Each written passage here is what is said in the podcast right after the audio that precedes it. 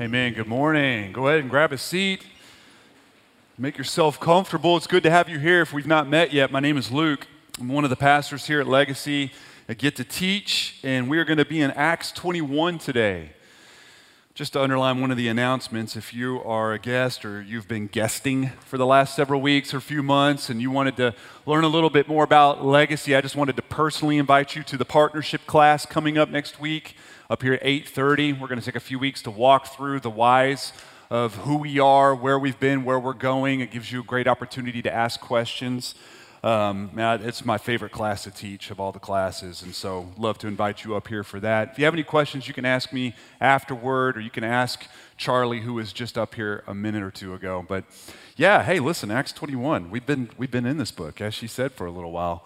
Um, and we find ourselves in a passage today, probably, as I was telling the, the production team earlier, the least taught piece of Acts. I, it's really hard to find anyone writing or teaching on this passage. And I think it's because it feels so ancient and untouchable.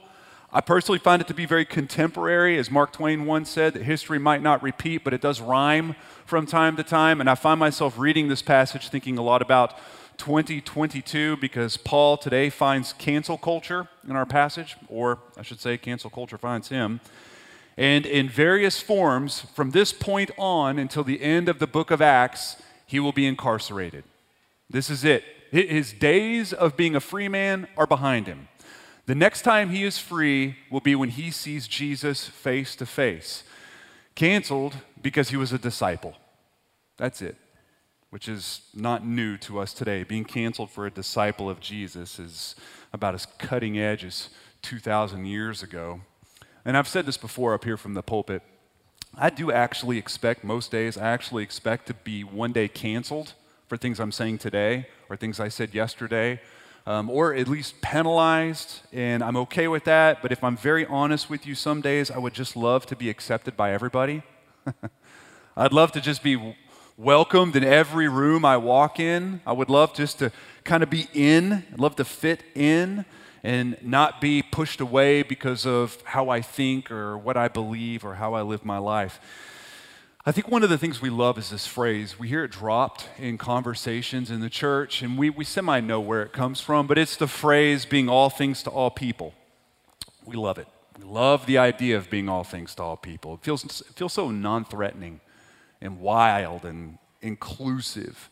Because shapeshifters who kind of pick up the temperature of the room, they're never really going to get canceled because they always fit in. And I think that's one of the reasons we like it so much. But being all things to all people, it's rather provocative. It's very provocative because it means being more than just agreeable and blending in. It means prizing the gospel above all traditions, above all customs, above all preferences. And when I say the gospel, it's important that you understand what that means. It's God's story, first of all. He wrote it, He thought it, He wrote it. He brought us his story. It belongs to him. It's a story of his goodness, it's a story of his ideas, a, story of his love, and he carries it to us. But he doesn't just carry it to us as, as if it's a story that we tell each other, he becomes it. He, he is Christ with us. He is God begotten, the God man that walks among us, living with us, teaching us, laughing with us, making memories. He is forgiving, He is loving, He is leading, and then He dies passionately, tortuously. He is raised again by the power of God. He is at the right hand of God as He is preparing a place for you and me, a place that cannot be taken away. And one day He will come and collect us all. And until that time, He has given us His very Spirit. It's the story of God, it's His story. This gospel is a provocative story, but it is above all human traditions, all human customs, all preferences. In fact, let's just look at the passage real quick. It'll be up on the screen if you did not bring a Bible with you or you're not using a device. If you are in Acts 21, just stay there. We're just going to be here for a split second. But Paul is talking to the church in Corinth in chapter 9, 1 Corinthians 9, and he says this For though I am free from all, I have made myself a servant to all, that I might win more of them. To the Jews, I became a Jew in order to win Jews. To those under the law, I became as one under the law, though not myself being under the law, that I might win those under the law. To those outside the law, I became as one outside the law, not being outside the law of God, but under the law of Christ, that I might win those outside the law. To the weak, I became weak, that I might win the weak. I have become all things to all people, that by all means I might save some. I do it all for the sake of the gospel, that I may share with them in its blessings. So, what he's saying here is the gospel is essential before all cultural artifacts, right? And when I say artifacts or cultural artifacts, I want you to imagine um, culture being like a room full of furniture. And, and how, how you put furniture in a room kind of brings the color to it, brings the, you could say, culture to it, the ethos to it. And every culture has its own furniture. And in this culture, the one he's addressing, we have things like circumcision, diets, days, customs, traditions. And what Paul is saying is all of those things are fine. They're fine. Some of them are actually even probably very good, but they're not imperative for salvation. They're not required for salvation. In fact, he says this in Colossians 2 to a very different church around the same time. He says, Therefore, let no one pass judgment on you in questions of food and drink, or with regard to a festival, or a new moon, or a Sabbath. He basically says those things are shadows of what's to come, but the substance itself belongs to Jesus. So Paul is preaching a portable gospel, a gospel that can be picked up and brought to any culture, any people group, anywhere. He, it was effective with Jewish scholars and Gentile jailers and Samaritans and anyone you can think of. He was able to bring this portable gospel and install it in every culture. The idea of this passage is that you don't have to demand people adhere to a certain custom and tradition in order to enjoy Jesus. We can bring the gospel and meet them where they're at. That's the idea. Now, there's plenty of room in the church, capital C, under the big tent of the church, capital C. There's plenty of room for different cultures. We all know that. There's also plenty of room for different levels of expressed freedoms. Right? This is going to sound like a weird place to talk about this, but you are free to, or not to, handle certain freedoms if you can handle them to the glory of God. If you could eat that thing to the glory of God, it's all you. If you could drink that, to the glory of God, then you are free to do so if the Bible does not call it a sin. You know, I keep saying if because not everybody is free to exercise certain Christian freedoms. They're not free to. Some struggle with addiction. Some have a wounded conscience, or what Paul might call a weak conscience here. Some simply know what their propensities are. They know how they are if they pick up something that they don't feel like they might be able to put back down, right?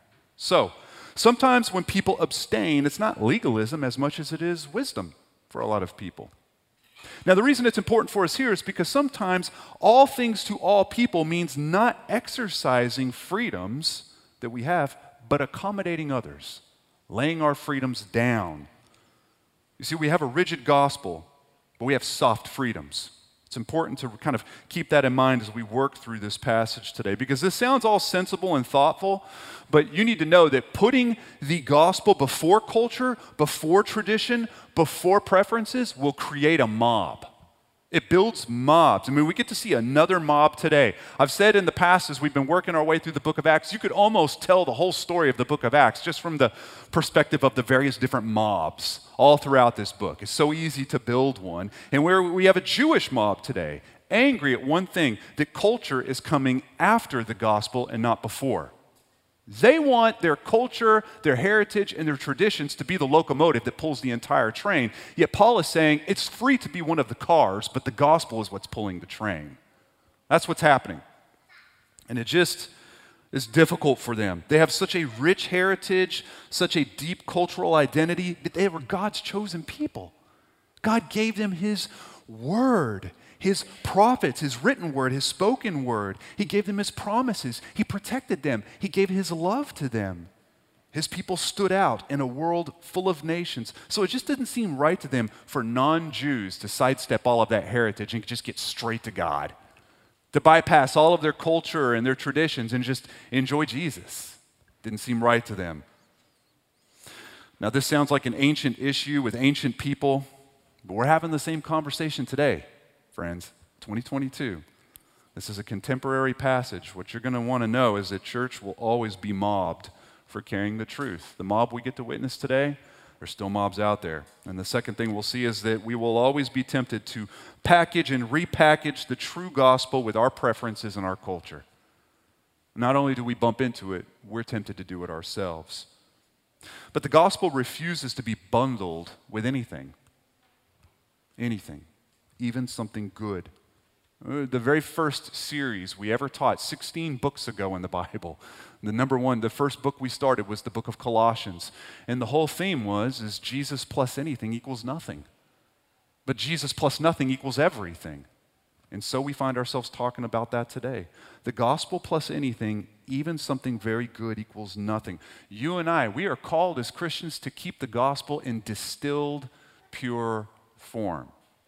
I was putting this together. I was reminded of what I went to school for. I went to school for biochemistry with a minor in chemistry, which means I, I spent a ton of time in the lab hour after hour after hour in the lab. And it would be very common for them to hand you some mystery liquid or whatever liquid, and, and you'd have to pull it down to its most pure form. You have to pull all of the impurities out. You, you might have to use heat or agitation or dump other chemicals in there to kind of push it out. All these different things. And at the end of the day, you would hand over another substance and you would be graded on the amount of impurities that were in there. I'm trying to distill it down to something that is very pure. That's what we are called to do with the gospel grace alone, in Jesus alone, by faith alone. Because the gospel doesn't get stronger by adding things to it, it gets brittle and soft. And to be, to be honest, quite boring when we start adding impurities to it. But why do we care? All of this might be true, but why do we care?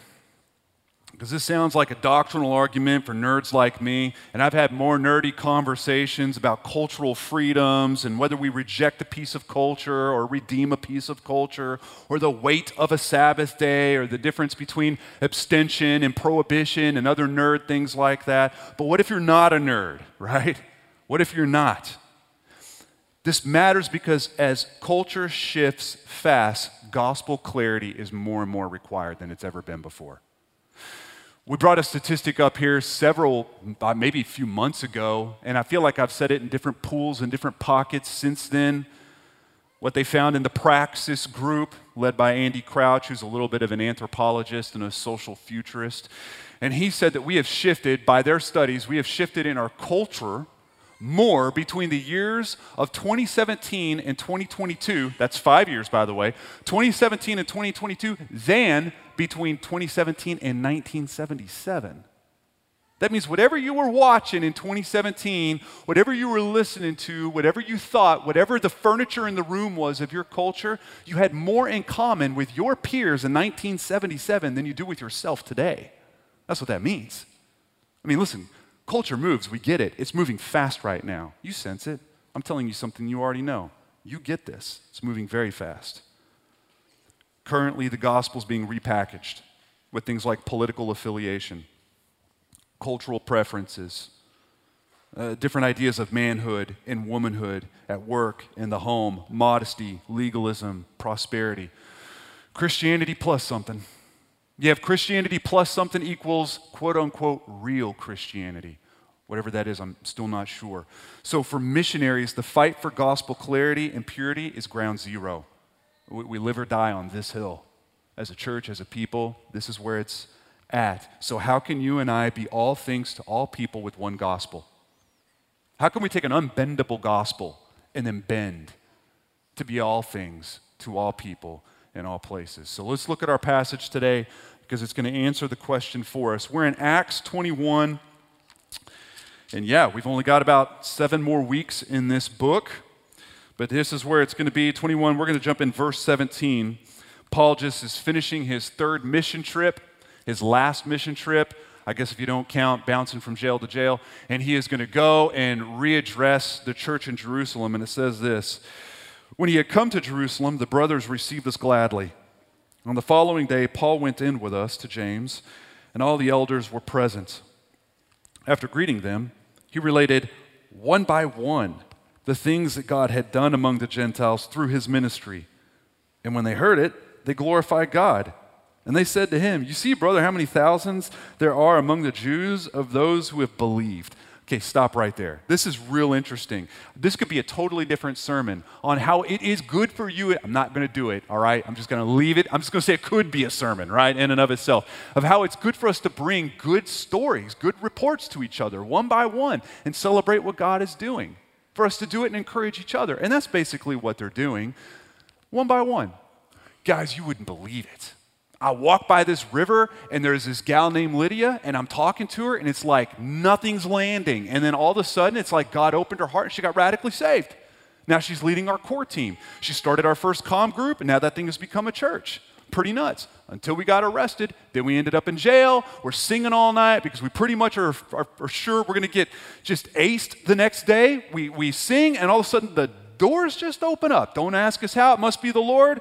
Then we talk this jailer out of killing himself. He gets saved, so we add him to the church. His whole family gets saved. We add them to the church. And then this demon possessed girl. I know you got questions, just trust me, it was weird. She was demon possessed, cast the demon out of her because she was bugging me. She is added to the church. And on and on and on. And then we went to Ephesus, and then there was a riot. And then I went to Mars Hill. I went to Mars Hill in Corinth, and all these dorks were talking about dorky things that no one even really cared about. And then I get up and then I preach the gospel, right? And I'm using some of their rap lyrics and some of their pop culture references. And they listened, and it landed. And we had some new Christians. Another church is built, church after church after church. And by the way, there's this guy in Corinth that's preaching. His name is Apollos, and he's so good, everyone's getting t shirts made saying, I am with Apollos. He's that good. They're not buying Paul t shirts because the last time I preached, a teenager fell out of the window, dropped three stories, and dead, right? So I don't, I'm not selling any of those shirts. Just story by story by story by story. He's catching them all up over three mission trips. How cool. And then they reciprocate. Oh, yeah, Paul. Well, you remember the people that you said you would give your own life for if they could all become radical Christians? It's happening. Jew after Jew, up to the thousands of Jews are becoming Christians. That's about where the good news stops. This is where it picks up. Let's keep reading. This will be in verse 20, referring to these Jews. James says, They are all zealous for the law, and they have been told about you that you teach all the Jews who are among the Gentiles to forsake Moses, telling them not to circumcise their children or walk according to our customs. What then is to be done? They will certainly hear that you have come do there, therefore what we tell you. We have four men who are under a vow. Take these men and purify yourself along with them and pay their expenses so that they may shave their heads. Thus, all will know that there is nothing in what you have been told about you, but that you yourself also live in observance of the law. But as for the Gentiles who have believed, we have sent a letter with our judgment that they should abstain from what has been sacrificed to idols, and from blood, and from what has been strangled, and from sexual immorality. Then Paul took the men, and the next day he purified himself along with them, and went into the temple, giving notice when the days of purification would be fulfilled, and the offering presented for each one of them. Okay, this is kind of weird. What's happening here? What James is saying is listen, we've got a problem because they're all zealous for the law, and for customs. So, Paul, word on the street is the whispers in the background is that you are telling new Jewish Christians that they should never have circumcision, never go on one of those special Jewish diets or celebrate a Sabbath, which is all fake news. He wasn't saying any of that. They were getting it wrong. He was saying customs weren't evil, they're just not necessary for salvation. Why? Because the same exact grace that gave the Gentiles the freedom to step away from Jewish customs gave the Jewish culture and gave the Jews freedom to observe it. So he comes up with this plan 22 to 25, right? That's what we just read. Take them to sport clips, cut their hair, and pay for it. That will show the haters right there, right? What's going on is they're talking about a Nazarite vow. Nazarite vow is this uh, it's extreme piety. It's uh, something like what we, the, maybe the closest thing we have is, is fasting, long fasting. But this Nazarite vow is this time where they would forego for about 30 days meat, wine, and haircuts. Okay, right? Which sounds like college for some of us, right? If you ever went to college, if you went to Taco Bell, that's not meat, friend, right? But that was all I could afford. So I would go without meat, without wine, and without a haircut. So that's what they're doing. He pays for it to show the whole world you guys are so worried about me just hitting delete on all of the culture. I'm not. Here's proof. And by the way, I raced to get here to make it by a certain day. just to solve that equation for everybody. Paul agreed with James' plan. He says, I can do that. I'm not adding to the gospel. I have the freedom to pick that up, and I have the freedom to put that down. I can do what you have asked to the glory of God easily because it's not required for salvation. It's just a thing. It's a piece of furniture in the room, and it's fine. It's fine. Okay, let's look at what happens, verse 26, because it does get out of hand, or 27 rather. It always gets out of hand anytime Paul goes anywhere. But this is what it says When the seven days were almost completed, the Jews from Asia, seeing him in the temple, stirred up the whole crowd and laid hands on him, crying out, Men of Israel, help! This is the man who is teaching everyone everywhere against the people and the law and this place. Moreover, he even brought Greeks into the temple and has defiled this holy place. For they had previously seen Trophimus, the Ephesian, with him in the city, and they supposed that Paul had brought him into the temple. Then all the city was stirred up, and all the people ran together. They seized Paul and dragged him out of the temple. And at once the gates were shut. And as they were seeking to kill him, word came to the tribune of the cohort that all Jerusalem was in confusion. He at once took soldiers and centurions and ran down to them. And when they saw the tribune and the soldiers, they stopped beating Paul. Then the tribune came up and arrested him and ordered him to be bound with two chains. He inquired who he was and what he had done. Some in the crowd were shouting one thing, some another. And as he could not learn the facts because of the uproar, he ordered him to be brought into the barracks. And when he came to the steps, he was actually carried by the soldiers because of the violence of the crowd. For the mob of the people followed, crying, Away with him. It's just a mob being a mob. Mobs are always mobs, right? And they're still yelling, by the way. It just sounds different. Christians are sexists, they're bigots, they're racist. Christians are homophobes, transphobes, they're corrupt, they're hypocritical, Mobs are still getting the details wrong, they're still missing the point, they're still assuming the worst, and they're trying to convince everyone else around them to copy their sense of virtue. I mean, listen, you hear the phrase all the time virtue signaling. All this is is broken humanity hungers so deeply to feel virtuous, hungers so much, does not want to feel bad. It wants to signal that it has a virtue when it does not have a virtue. But the only way to do that is to point to a virtuous God and say, You were not good. It's the only way to do it. You are not good. I'm good. It's just the sin of Adam over and over and over again. It means looking at his gospel and calling it hateful. It means looking at his people and calling them whatever it is popular to call his people. I mean, if Paul were to jump into a time machine and come today, he would hop out and go, Wow, so this is still happening. The whole mob thing is still happening. I mean, we're not all in the same room yelling at each other, but you're doing it digitally. It's going viral, it's global now. But in this setting, naturally a street fight breaks out. And then Lysias, this, this kind of like the hall monitor of this area, he rushes in with soldiers. They grab Paul, they throw him in a couple sets of chains. That's like protective custody, by the way. They're going to throw him up on their shoulders and they're going to carry him on out of there. And it's confusing by the way, this is right on cue. We saw last week that Agabus said this was going to happen, right? That he would be bound and carried away. Right on cue. Paul probably was thinking that whenever they put the chains on him. He probably thought, well, okay, check that box. the chains are on me. But this is such a confusing and chaotic moment that fact could not even be discerned from fiction. That's one of the reasons I'm calling this a very contemporary passage. Lysias is like, I don't even know what's going on. Everyone's just yelling at each other. And there's punches being thrown, there's pepper spray in the air, everyone's being really mean to each other. I don't know what's going on. It's still like this. I mean, you, you be honest with yourself. The very first time you heard the letters CRT, right? Were you thinking in your head, well, what is that? I've never really heard that. Is that good? Is that bad? Should I like critical race theory? Should I not like it? Should I like pieces of it? I mean, this person's yelling one thing, this person's yelling another thing. I remember when Black Lives Matter really changed shape, and some of you are like, yeah, it's really good. Wait, is it not good? You tell me. I'm a little confused. Is it every life or is it black life? It's kind of weird. It's nuanced. How am I supposed to believe? It was a time where it was hard to discern fact from fiction. And so, what do you do? You just move on. It's just easier to move on.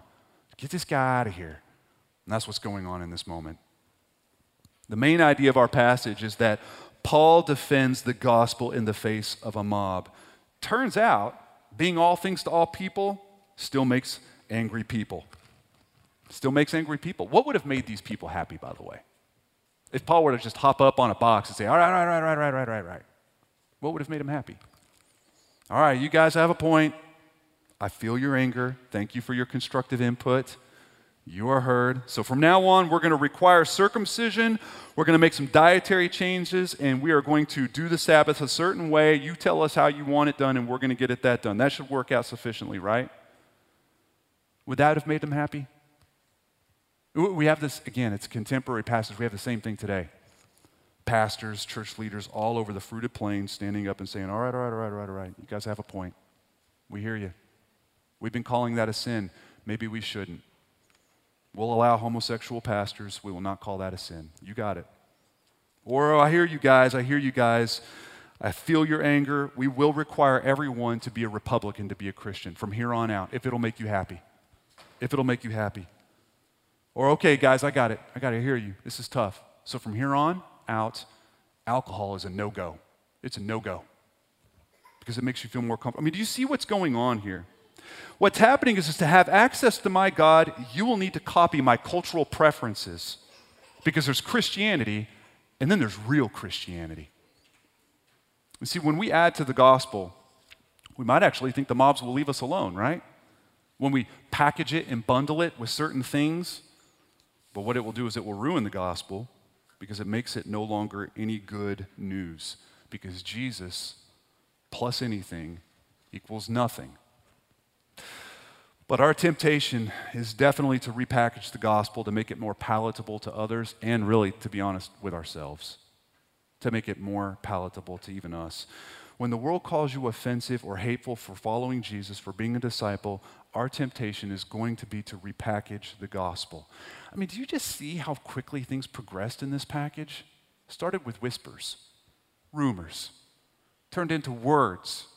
You see it happening and then accusations, and then yells.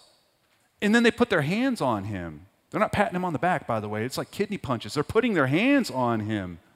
And then they put chains on him. All in just a short amount of time, how things are moving so fast.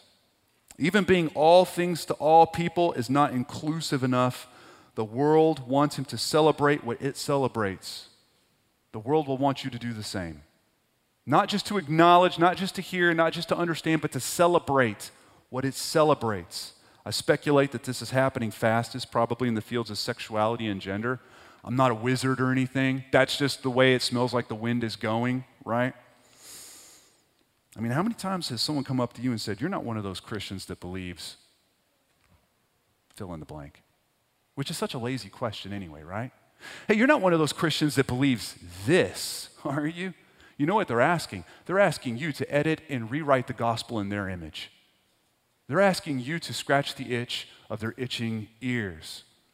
And Paul told Timothy that this would happen. He said, For the time is coming, in 2 Timothy 4, for the time is coming when people will not endure sound teaching but have itching ears. They will accumulate for themselves teachers to suit their own passions. Our ears still itch today. Mine do. Yours do. Everybody's does. Ultimately, what I want to hear people teach is what I already believe. I want them to say what I already endorse, what makes me comfortable. I don't want to challenge, I don't want to be convicted, I don't want obedience to be out there. I want to hear what I already agree with. It's in all of us. Now, given what Paul has told Timothy, I'm not super concerned legacy won't endure sound teaching. We're really resolved to teach soundly here. Most, if not all of you, wouldn't be here otherwise. I wouldn't be here otherwise. But the city we love is not nearly as interested in sound doctrine if it gets in the way of preference and cultures and customs. Not nearly. But the pure gospel collides with our preferences, and therefore it will build a mob. And our temptation will be to temper what we say, to repackage what we say, to shave things off, to add things in. Missionaries, listen to me, which is all of you in Christ. Sometimes people will just be upset and they'll lob accusations and whispers and rumors. Some of it will be true, most of it will be false. Logic will not prevail. You won't even get an opportunity to answer it. Your voice will be drowned out, your voice will be choked out, and whispers turn into yells. Yells turn into other things. That's just going to happen. And when we're tempted to repackage the gospel, when that temptation is in me, it's nothing more than just a tight grip on this world, which Paul, by this point, had let go of. Just let go of this world. Can't you tell? Can't you tell? They yell away with him. Those are the, those are the last words he's hearing as they slap chains on him and, and, and hoist him up, I guess. Away with him. I mean, I imagine just praying over this passage, thinking about did that freak him out or charge him up? Whenever he's hearing the crowd say, away with this guy, they're canceling him. Is he starting to, to maybe wilt inside? Like, oh gosh, this isn't good. This is going south. I wanted more time. I wanted to preach more. I wanted to do more. I wanted to live more. Or did he go, all right, right on schedule? I mean, it's hitting the target. The gospel's going to produce this, which means the gospel's working. Which one did it do? I bet it was a little bit of both, because I think that's probably where I would be. I think that's where you can expect to be. Away with him. Listen, there's no way to live a disciple's life without hearing that at different times, in different places, in different ways, right? Away with him. I mean, you being canceled is going to look different from this. Me being canceled is going to look different from you. But all it is is away with him. Away with him. And here's why I'm fine with it. They said the same thing to Jesus. Away with him were the words that he heard in his ears. This world cancel Christ for being good news, not just bringing good news, being good news to undeserving people. Listen, unlike Paul, he didn't just carry a portable gospel to different groups, he carried himself. He was the gospel. He carried himself to people that didn't deserve it, regardless of their culture or their upbringing or their last name, the skin color, their state of. He just would show up to Samaritan women, he would show up to Jewish scholars, not just bringing some story. He was God in the flesh. He brought this pure, unpolluted, distilled gospel of himself plus nothing. That's what he brings. And what did we do? We whispered. Then we rumored. Then we yelled. Then we put hands on him. And then we put chains on him. And then we put a cross on him. We destroyed him. We destroyed him. And the Father presided over that as an architect would over a build. That's why we looked at a few weeks ago. For from him and through him and to him are all things. God is that good. He is that serious about justice. He is that serious about sin. He is that serious about his love for you. And what's interesting is, is Jesus, before he dies, he says in John, remember, a servant's not greater than his master. If they persecuted me, friend, they will persecute you as well. If I hear away with him, If they cancel me, oh, it's coming for you. They're going to cancel you as well. So we can bend to be accommodating to other people depending on their culture, their preferences, and their felt freedoms in the moment. We can do that. But the gospel does not bend. That gospel does not bend. And I think the place where we can analyze our own life is, is we move this sermon into maybe a, a place of repentance before they come back up and lead us in music is if this is home for you, you simply cannot afford to be canceled, can you? There's just too much to lose. You can never hear the words away with him. Not if this is your home. But if you're a pilgrim and you're heading home, you can expect it. You can expect it when the chains come on, away with him. It won't crush you as well.